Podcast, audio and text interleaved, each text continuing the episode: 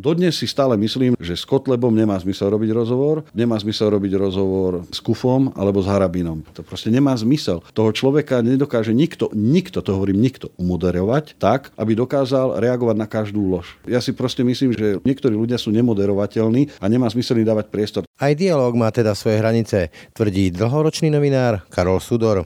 Na konte má už stovky a stovky rozhovorov, tak s politikmi, ako aj celebritami, špičkovými vedcami, no i úplne bežnými ľuďmi. Je desivé, ako táto spoločnosť e, zabúda na jednotlivcov. A tam vidím veľký problém. Pretože mám pocit, že keď sa povie, že HDP tejto krajiny je také, alebo priemerná mzda je taká a taká, tak mám pocit, že sme úplne zabudli na tie tzv. individuálne prípady, ktoré keď človek zblízka spozná, tak zistí, že to vedomie o tom, že v tej krajine sa naozaj žije historicky najlepšie, tak tu máme proste množstvo jednotlivcov, ktorí ten pocit nikdy v živote nebudú mať, lebo sa majú tak desivo zle, že sa to aj nedá opísať. Rozhovor je oveľa viac než len sled otázok a odpovedí. Je to aj vzájomná chémia a spontánnosť.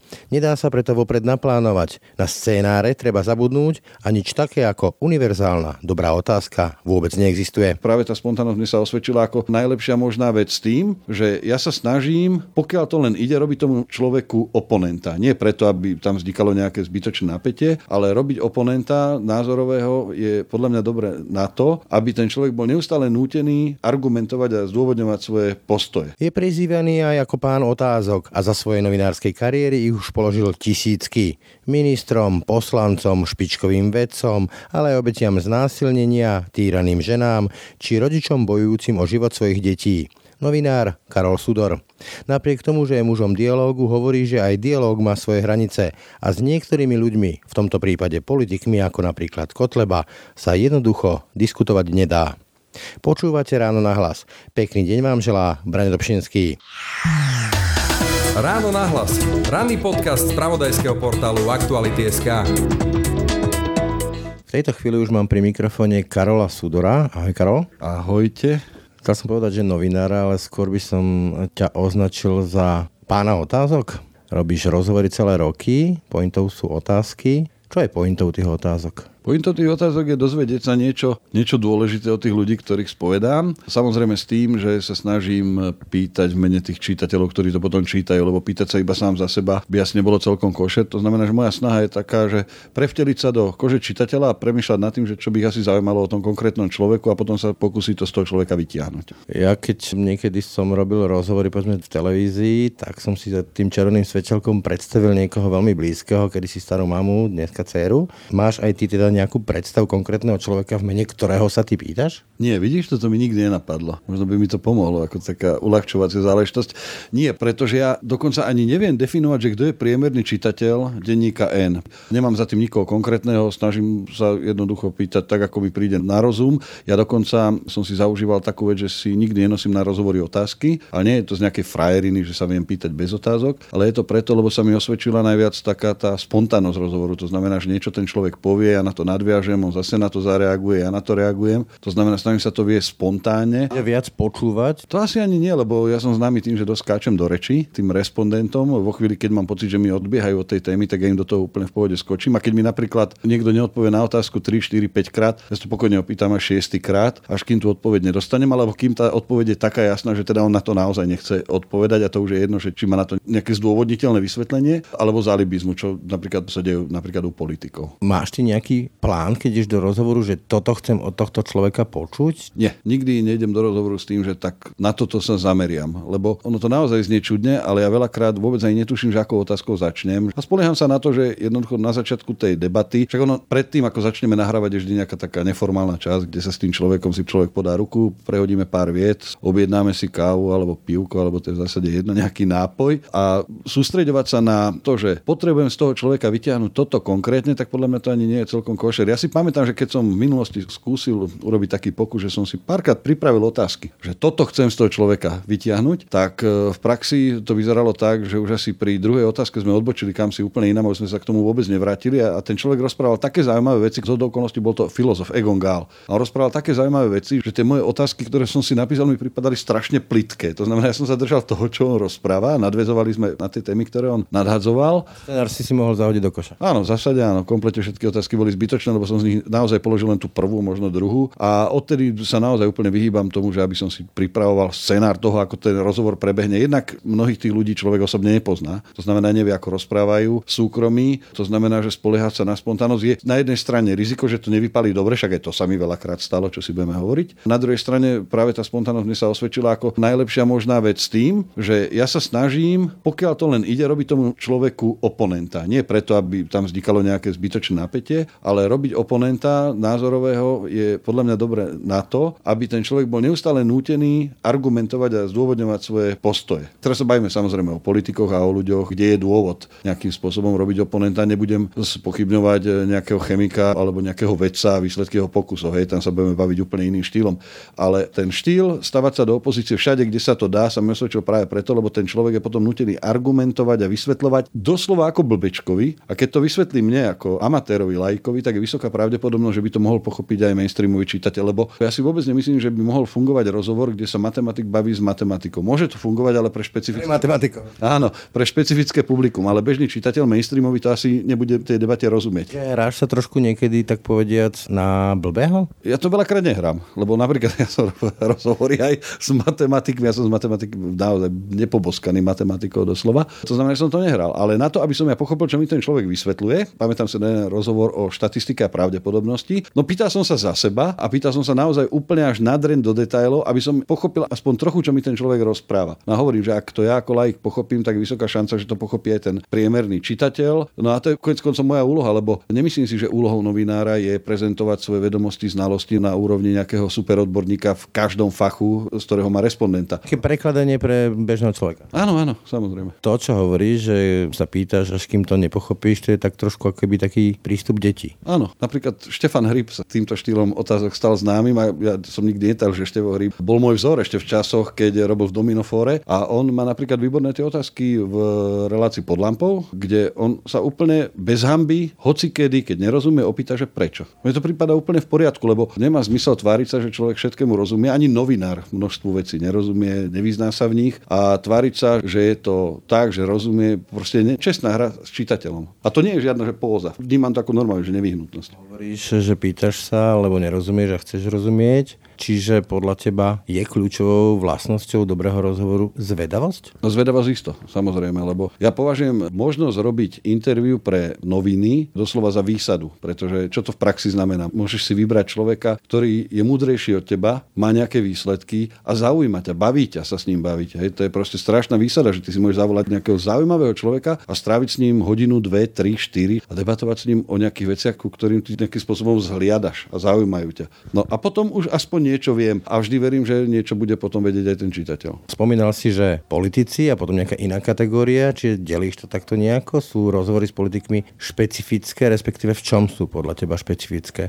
Ja si pamätám, že ja som to začal tak veľmi silno cítiť, keď som robil sobotné dialógy a zároveň bez obalu, kde po tých sobotných dialógoch som chodil, ako ma vysali energeticky a naopak, keď som sa rozprával s bežnými ľuďmi, tak ma v úvodzovkách nabíjali. To v zásade platí. Ja už teda politikov dlhšie nerobím, vyhýbam sa im troška aj tak programovo. Robil som ich dlhé roky na začiatku a teraz mám pocit, že oveľa zaujímavejší aj pre mňa vnútorne sú tí ľudia, ktorí sú úplne neznámi, tie neznáme celebrity, skutočné osobnosti, o ktorých ani nevieme. Pre mňa jednoducho nejaký detko alebo babička z Lazov, ktorí rozprávajú o svojom živote, sa mi zdajú oveľa atraktívnejší ako predseda parlamentu, plagiátora, zlodej. Čo nudia títo politici? No dnes už áno, dnes už ma mnohí nudia, ale pri tých rozhovoroch je jedna taký zvláštny fenomén, však to určite poznáš, že pri čomkoľvek, čo oni povedia, tak sa musíš neustále zamýšľať, prečo to oni hovoria. To znamená, že aký oni majú úmysel. Lebo oni... Nejaké svoje posolstva potrebujú vždy do toho prepašať. Áno, ja si pamätám, že keď som mal štúdiu Pála Čakyho, tak mal taký malý papierik s piatimi bodmi a ja som mu kladol otázky, on mi na ne neodpovedal a keď aj odpovedal, tak vždy odbehol k tomu papieriku, niečo z toho čítal a na konci relácie mi povedal, nie jedno, čo sa ma pýtate, ja potrebujem povedať týchto 5 bodov a to je pre mňa podstatné.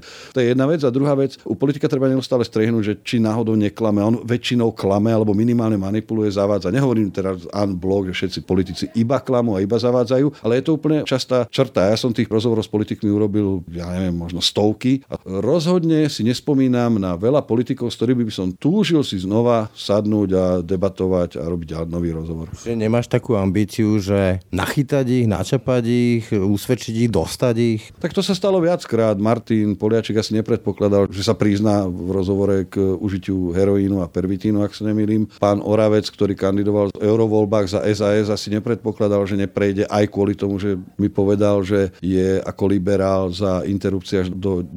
mesiaca tehotenstva. To pre teba ale výzva? Ako? Ja nemám pocit, že pre novinára by mala byť výzva potopiť politika za každú cenu a dostať z neho niečo, čo bude škandál. To si myslím, že by nemala byť ambícia. Ono s týmto ani človek do tej debaty nejde, že teraz toho urobí škandál. To je potom oveľa jednoduchšie si vyťahnuť politikov, kde máte istotu, že povedia iba blúdy. Hej, keď zavoláte Andreja Danka alebo Kotlebu alebo Harabina, tak tam máte garanciu škandálu, ale nemyslím si, že toto je účel novinárčiny. Ja to vnímam skôr ako taký sprievodný znak, že ak je ten novinár zdatný, má prehľad a vie, ako korigovať ten rozhovor, ktorým smerom ho ťahať, tak e, k niečomu nečakanému dôjde. Ale nemusí to byť pravidlo, ani si nemyslím, že by to mala byť hlavná ambícia politických e, rozhovorov. Robíš rozhovory, to znamená, že veríš v dialog, veríš v rozhovory. Sú podľa teba témy alebo ľudia, kde nemá zmysel robiť rozhovory, nemá zmysel sa pýtať, nemá zmysel viesť dialog? Ja som nad tým veľakrát premýšľal napríklad, že či má zmysel viesť dialog s extrémistami alebo s fašistami. Dodnes si stále myslím, napriek tomu, že sa snažím prebrať si všetky za aj proti, že s Kotlebom nemá zmysel robiť rozhovor, nemá zmysel robiť rozhovor s Kufom alebo s Harabinom. Prečo? Pretože napríklad Harabina, ja som bol na jeho turné, ktoré mal v rámci prezidentskej kampane aj vo Veľkom Krtiši, sa zastavil v hoteli Dolina, mal tam to svoju akciu, kde prezentoval svoj program. A ja som už hádam v 13. minúte napočítal 80 lží. To proste nemá zmysel. Toho človeka nedokáže nikto, nikto, to hovorím nikto, umoderovať tak, aby dokázal reagovať na každú lož. Ja si proste myslím, že niektorí ľudia sú nemoderovateľní a nemá zmysel im dávať priestor. Ten Harabín alebo Kotleba to sú takí manipulátori a tak strašne nekorektne odpovedajúci ľudia. Práve chcel spýtať, že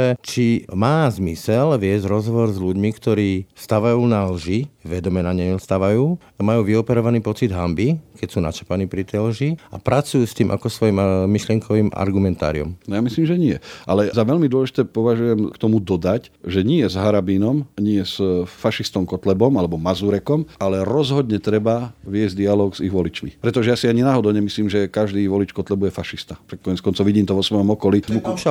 Presne tak, že a musí byť idiot, keď volí toho. No, no nie. Veľakrát sú to normálne, že slušní ľudia, ktorí žijú svoje slušné životy. Nechodíme v ich topánkach. Presne tak, nechodíme v ich topánkach, my nevieme, čo od tej revolúcie všetko si museli okusiť, keď sa zrútili fabriky okolo nich, keď videli, ako bezbreho rozkradajú mečiarovskí privatizéri, ako tam potom nastúpili do tých fabrík už zničených kadejakí oligarchovia typu Penty, však v okolí Veľkého Krtiša by som o tom mohol rozprávať svoje. A jednoducho, ja plne chápem nasratosť tých ľudí, a to aj nie, že protestná voľba. Oni si povedali, budeme to robiť na schvál. Kotlebu, lebo všetci ostatní zlyhali. A ja tvrdím, že s takými ľuďmi treba debatovať. Dobre, ale keď mi človek, ktorý sa živí a baví ho to rozhovormi, čiže je to mužom slova, nazme to takto, povie, že vlastne rezignoval na istý typ dialogu s istými ľuďmi, čo potom, keď sa nebudeme s nimi rozprávať? Čo nám ostáva? No oni sa stanú marginálnymi vo chvíli, keď dokážeme presvedčiť ich voličov, že sú nehodní toho dialogu. Pointa, že stále viac ľudí im verí a my hovoríme, že sa s nimi nedá rozprávať. Tak potom ale čo sa s nimi bude robiť, keď sa s nimi nebude rozprávať? No, no vždy, keby mi niekto tvrdil, že Harabín sa dá moderovať, tak mu odporúčam, aby to skúsil jednoducho, alebo si vypočul jeden jeho súvislý prejav a počítal tie lži. A chcel by som vidieť toho moderátora, myslím, že by ani tí najlepší svetoví moderátori nedali, keď ten človek v jednom súveti povie povedzme 8 lží. Ako má na to ten moderátor reagovať? Nebodaj tam ešte iných hostí. Teraz má toto korigovať a ešte dávať aj otázky. To nemá proste zmysel. To je taká znôžka demagógie. Ale ja sa vrátim k mojej otázke.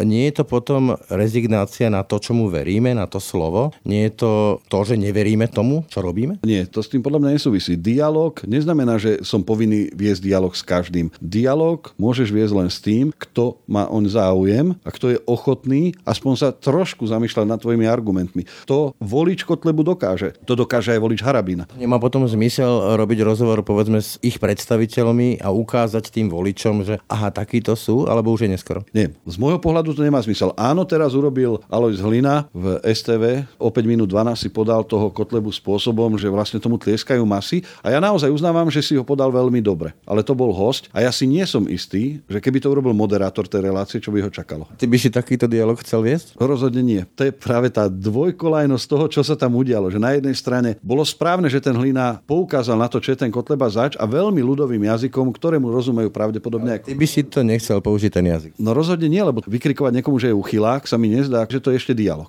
Ty si na Slovensku takýto kontroverzne vnímaný dialog viedol s bývalým ministrom vnútra Vladimírom Pálkom a vyvolalo to neuveriteľné reakcie, dokonca sa stretol až s osobnými výhrážkami, dokonca tvoja rodina, čo viem. Šokovalo ťa to? Takto neprekvapila ma tá masa reakcií, prekvapila ma odkiaľ prišla. Pretože ja som videl normálne príčetných ľudí, vzdelaných ľudí, písať o Palkovi veci, ktoré on, a citovať ho, údajného výroky, ktoré vôbec neboli pravdivé. A robili to moji kamaráti, robili to moji dobrí známi a ja som proste nechápal, prečo tie výroky si neoverili, či on ich naozaj vyslovil.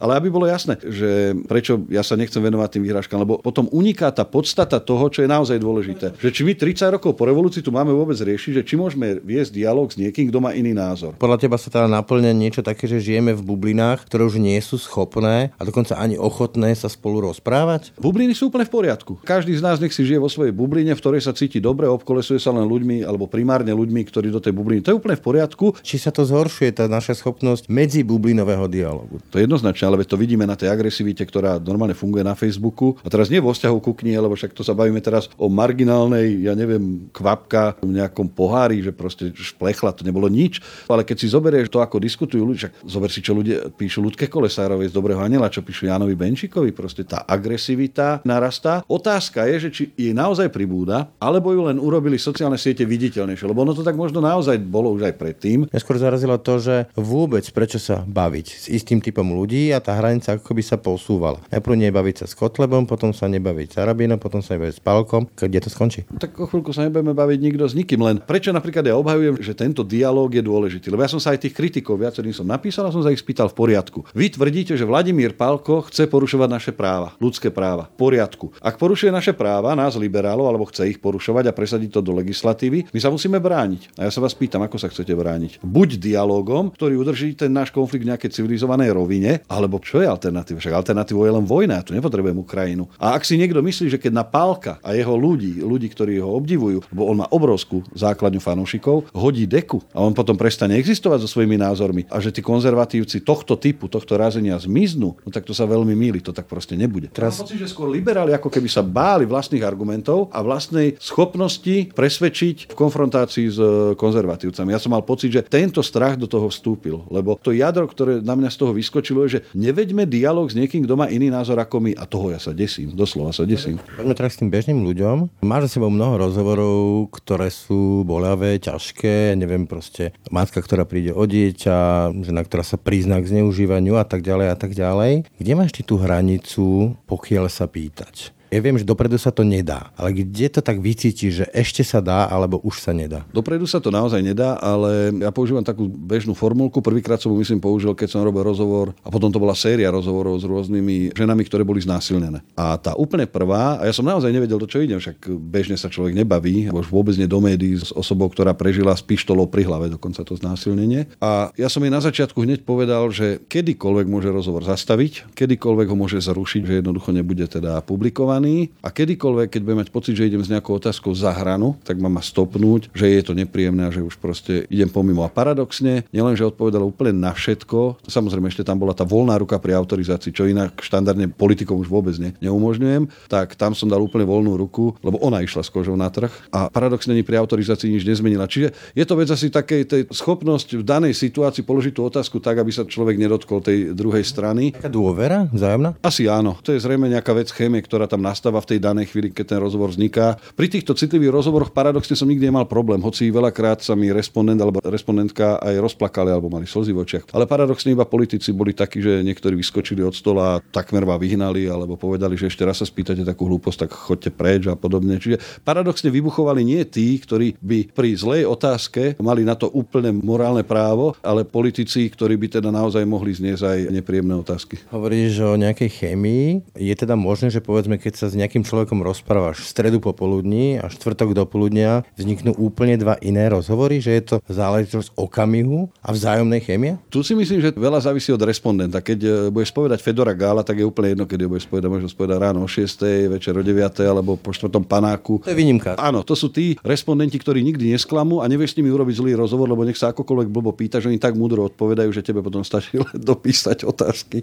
Áno, u niektorých je to naozaj situačná záležitosť. Ja si na viacero hercov alebo herečiek, kde bolo cítiť, že ten čas zvoleného rozhovoru je proste nie dobrý. Bolo to napríklad skoro ráno, oni boli ešte unavené, neboli ešte rozrozprávané a bolo cítiť, že nám to drhne. Ale poviem konkrétny príklad, myslím, že Lukáš Latinák bol taký. On si dal rozhovor na 8 ráno v nejakej reštaurácii, došli sme tam a bol on unavený, ja som bol ešte unavený, taký neprebratý a proste nejak to medzi nami nefungovalo to. Ten rozhovor nakoniec bol skvelý, lebo ja som si úplne mimovoľne spomenul, že on študoval sklárstvo. Ja teraz bývam v regióne, kde tam v okolí bolo množstvo sklární a podobne a začali sme sa baviť proste o Bená... Nečakaná téma. Áno, benátske sklo a proste ako to kedysi bolo, ako rozoznať um, automaticky urobený pohár a ručne vyfúknuté sklo. Jemu sa rozjasnili oči, ten rozhovor išiel. A potom sme sa už mohli baviť o čomkoľvek. Už medzi nami čo si zarezonovalo. Máš nejakú červenú čiaru, že toto by som sa naozaj nikdy neopýtal? Aj povedzme vo vedomí, že by to bola skvelá otázka, odpoveď pre to publikovanie? Samozrejme, ja napríklad o mnohých ľuďoch, ktorí sa štilizujú do roli takých tých morálnych autorít spoločnosti, a to poznáš aj ty ako novinár, že vieš mnohé veci zo súkromia, ktoré dokazujú, že oni až takými morálnymi autoritami nie sú. A napriek tomu, že by asi pre spoločnosť bolo užitočné, že aby vedeli, že toto sú takí tí troška falošní hráči, nikdy v živote bez ohľadu na to, čo o tom viem, by som nevyťahoval veci zo súkromia. To znamená, že tá červená čiara u mňa ide cez súkromie. To znamená, že či ten človek má milenku, má milenca, či je verný, neverný. To sú proste veci, do ktorých sa ja nestarám, lebo je to súkromný život každého človeka.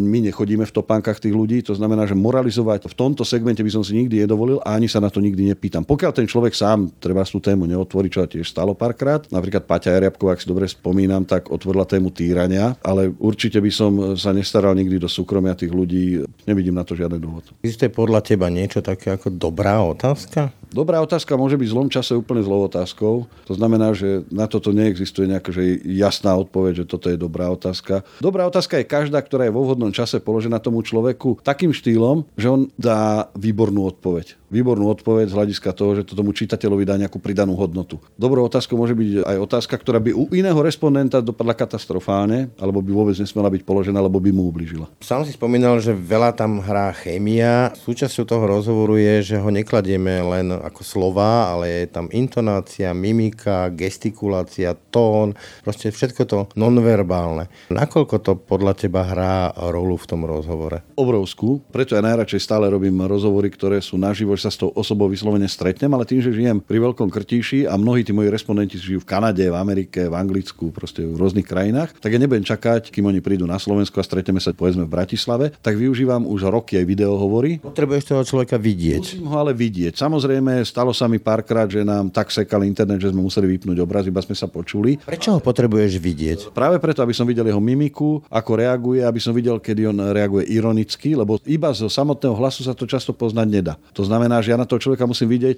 musím vidieť, čo robí s rukami. Však konec koncov, keď vidíš, kedy ten človek je neistý, vieš, kedy máš pritlačiť, keď vidíš, že už e, si na hrane, vieš, kedy zase cúvnuť, ísť k inej téme a potom sa k tomu okľukov vrátiť. Všetko sa zo slovičok vyčítať nedá. No samozrejme, to je presne ako keď sa ma niekto spýta, že nie je ti jednoduchšie urobiť mailový rozhovor, pošleš vopred otázky a dojdu ti odpovede, nenamakáš sa na to, nemusíš to potom celý deň prepisovať. No to práve sa nedá, lebo práve tento typ rozhovorov, kde toho človeka nestretneš naživo a nerozprávaš sa s ním, tak je to vykostená nuda. A okamžite taký rozhovor spoznáš. Ja keď taký rozhovor čítam v novinách, a je ich dosť mimochodom, že sú mailovo robené, to okamžite spoznáš. Každý z nás má nejaké predsudky je nejakým spôsobom zaujatý, má nejaké videnie sveta. Uvedomuješ si to povedzme pri tých rozhovoroch, že tento človek mi je nejakým spôsobom a priorne sympatický alebo naopak nesympatický, lebo zosobňuje nejaký typ predsudku môjho? No, mojou výhodou je, že tým, že si tých ľudí vyberám sám, že nemusím robiť ľudí, ktorých mi nariadi povedzme redakcia, tak ja sa vyhýbam ľuďom, voči ktorým mám nejaké negatívne. Môže to počas rozhovoru vyplynúť z toho rozhovoru, že ten človek zrazu, ktorý je múdry, inteligentný, v niečom geniálny, zrazu z neho vypadne niečo, čo v tebe vzbudí vzbudí predsudok. Mne to urobí strašnú radosť, lebo mne sa oveľa ľahšie robí, e, teda radosť, v tom zmysle, že mi uľahčí prácu, lebo mne sa oveľa e, ľahšie robia rozhovory, pri ktorých mám opačný názor ako ten respondent. Ja sa desím rozhovorov, kde sme rovnako naladení, lebo robiť potom oponenta je oveľa náročnejšie, ale keď ten človek je prirodzený oponent, lebo má úplne opačný názor ako ja, tak mne sa o to ľahšie potom kladú otázky. Nemusím sa štilizovať do neprirodzenej pozície. Niekedy zase ťažké robiť rozhovory s ľuďmi, ktorí sú ti blízki. Lebo dokonca človek má takú tendenciu ešte viac byť na ne prísnejší ako na tých e, prirodzených oponentov. To je pravda, ale hovorím, že vo chvíli, keď ten človek, ja s ním súzniem názorovo, tak automaticky sa mi to robí ťažko. A mne na to ešte úplne na začiatku, keď som nastúpal, Tomáš Bela povedal, že keď ide o takéhoto človeka, s ktorého názormi ty súhlasíš a vlastne si nemáte čo vytknúť, napíš si vopred alebo si premyslí aspoň 10 vecí, ktoré by sa ho spýtal, keby si ho neznášal. A to veľmi pomáha. Kedy vieš, že ten rozhovor dosiahol, čo si chcel, alebo že máš z neho dobrý pocit? Počas toho rozhovoru je nejaký taký okamih? Ja mám také, že mne napríklad titulky do tých rozhovorov naskakujú už počas debaty. Ja úplne bežne, že na tej náravke mám, že ten človek v 12. minúte niečo poviem a ja mu v tej chvíli poviem, ah, máme titulok, máme tretí titulok. Hej. A to je zase vždy individuálne. Niekedy nahrávam dve hodiny a stále nemám pocit, že je to dobré. Ale čo je tiež taká zaujímavá skúsenosť, že veľakrát som mal pocit, že live to nebolo nič moc a keď sa to prepísalo, tak to bolo strašne dobre. To je veľmi zaujímavý fenomén, lebo veľakrát som sa zažil rozhovor, pri ktorom som mal pocit, že perfektná akcia, perfektne to medzi nami rezonovalo a pri prepise som sa nudil. Nedá sa to nejako zo všeobecní, lebo býva to rôzne. Niekedy už v prvej pol hodine mám pocit, že ďalej nahrávať nemusím, lebo mám fakt strašne dôležité veci a bola by škoda prekryvať ďalšími informáciami a niekedy ani po dvoch hodinách nemám pocit, že už treba skončiť. A preto aj stálo viackrát som nahrával aj 4 hodiny. Je Karol Sudor, ktorý robí rozhovory iný ako Karol Sudor, ktorý je doma so ženou, s dieťačom. Proste zmeníš sa, oblečieš si nejakú rolu? Samozrejme, čo si budeme hovoriť, že všetci sa štilizujeme do nejakej pozície. Ja si myslím, že doma je úplne každý iný, ešte aj tí politici proste sú. Ja si určite som iný. Doma nekladem otázky ako v rozhovoroch. Hej. To, to, to, doma v rodine nemôžeš, a to ani voči dieťaťu, ani voči partnerovi, a dokonca ani voči susedom, kamarátom, širšej rodine, sa nemôžeš správať ako novinár, aj vyšetrovať ich a pýtať sa na veci. Čiže jasné. Urobil si nesmierne množstvo rozhovorov, ako ty hovoríš, s bežnými ľuďmi. A častokrát sú to veľmi smutné osudy. Týraní ľudia, zneužívané ženy, ľudia v chudobe, ľudia, ktorí majú zásadné zdravotné problémy a nevedia sa domôcť liečby, liekov. Čo podľa teba všetky tie rozhovory vypovedajú o dnešnom Slovensku? Aké je? No napriek tomu, že ma to teraz veľmi zvádza také lacné odpovedi, že je to tu desivé a katastrofálne, napriek tomu musím najskôr povedať, že si tu žijeme najlepšie v histórii. To netvrdím ja, ale teda aj onakvejší odborníci. Na strane druhej je desivé, ako táto spoločnosť e, zabúda na jednotlivcov. A tam vidím veľký problém. Pretože mám pocit, že keď sa povie, že HDP tejto krajiny je také, alebo priemerná mzda je taká a taká, tak mám pocit, že sme úplne zabudli na tie tzv. individuálne prípady, ktoré keď človek zblízka spozná, tak zistí, že to vedomie o tom, že v tej krajine sa naozaj žije historicky najlepšie, tak tu máme proste množstvo jednotlivcov, ktorí ten pocit nikdy v živote nebudú mať, lebo sa majú tak desivo zle, že sa to aj nedá opísať. Ja spamätám niektoré reportáže, ktoré som robil, že som normálne slzy v očiach, keď som tých ľudí počúval počúval. Ja si pamätám takú pani, ktorú som spovedal, že ona mi hovorila, že ona si nevie vybrať, že jogurt, že biely alebo ovocný, pretože ten biely je lacnejší, 19 centov, či koľko to vtedy stálo. Tak ona si kúpi ten 19 centový a je veľmi rada, keď sa jej podarí niekde na dedine, že z nejakého stromu alebo kríku prevísa nejaké jablko, že ona si ho potom doma postruha, dá si ho do toho jogurtu, aby mala pocit, že je ovocný. Ja som normálne slzy v očiach, že proste takíto ľudia žijú medzi nami.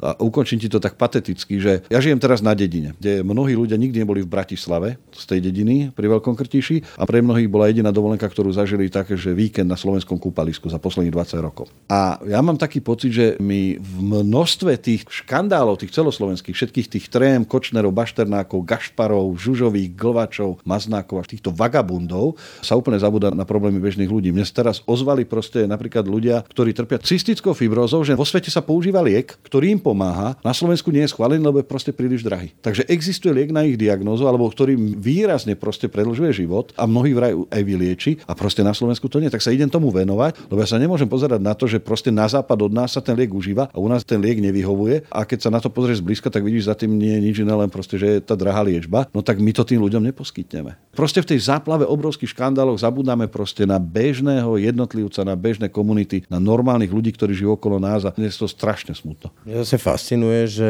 keď robím takéto rozhovory, koľko neuveriteľne silných, šikovných iných ľudí tu žije, ale ako keby nedostávali šancu. Úplne s tebou súhlasím. Ja si pamätám taký príbeh eh, pani, ktorá sa starala o svoju mamu, ktorá už 7 rokov zomierala na amyotrofickú laterálnu sklerózu a už bola v posledné roky v takom štádiu, že už nehýbala vôbec ničím, len ľavým okom. Jedno žmurknutie bolo myslím áno a dve žmurknutia bolo nie. A tá pani sa proste musela o ňu starať 24 hodín denne, 7 rokov. Tá pani sa z toho zbláznila a nikto jej nepomohol. A tá pani ale mala v sebe takú silu, že proste ona tú mamu polohovala, krmila, doprosovala sa, chodila na úrady, potom sa obratila na nás ako na noviny. Ona sa o tú mamu starala tak, že tá mama nemala náznak preležaniny, hoci 7 rokov sa nepohla. To sú silní ľudia. Ona mohla tú mamu hodiť štátu na krk. Ona to proste neurobila, starala sa a ten štát ju vlastne trestá dodnes. Lebo tým, že ju nechal proste tých 7 rokov trpieť a trápiť sa s tou mamou, tak výsledkom je, že tá pani vlastne už doživotne nezažije čosi, aký autentický pocit šťastia. A tá pani s tou mamou dokázala zázraky v podstate. 7 rokov takého človeka, ktorý len žmurkne jedným okom, držala pri živote. Neuveriteľné. Toľko Karol Sudor, ďakujem. Ja ďakujem, pozdravujem. Toľko dnešné ráno na hlas. Počúvajte nás každé ráno na webe aktuality.sk lomka podcasty, ako i v ďalších podcastových aplikáciách. Pekný deň a pokoj v duši želá Brane Dobšinský. Všetky podcasty z pravodajského portálu Aktuality.sk nájdete na Spotify a v ďalších podcastových aplikáciách.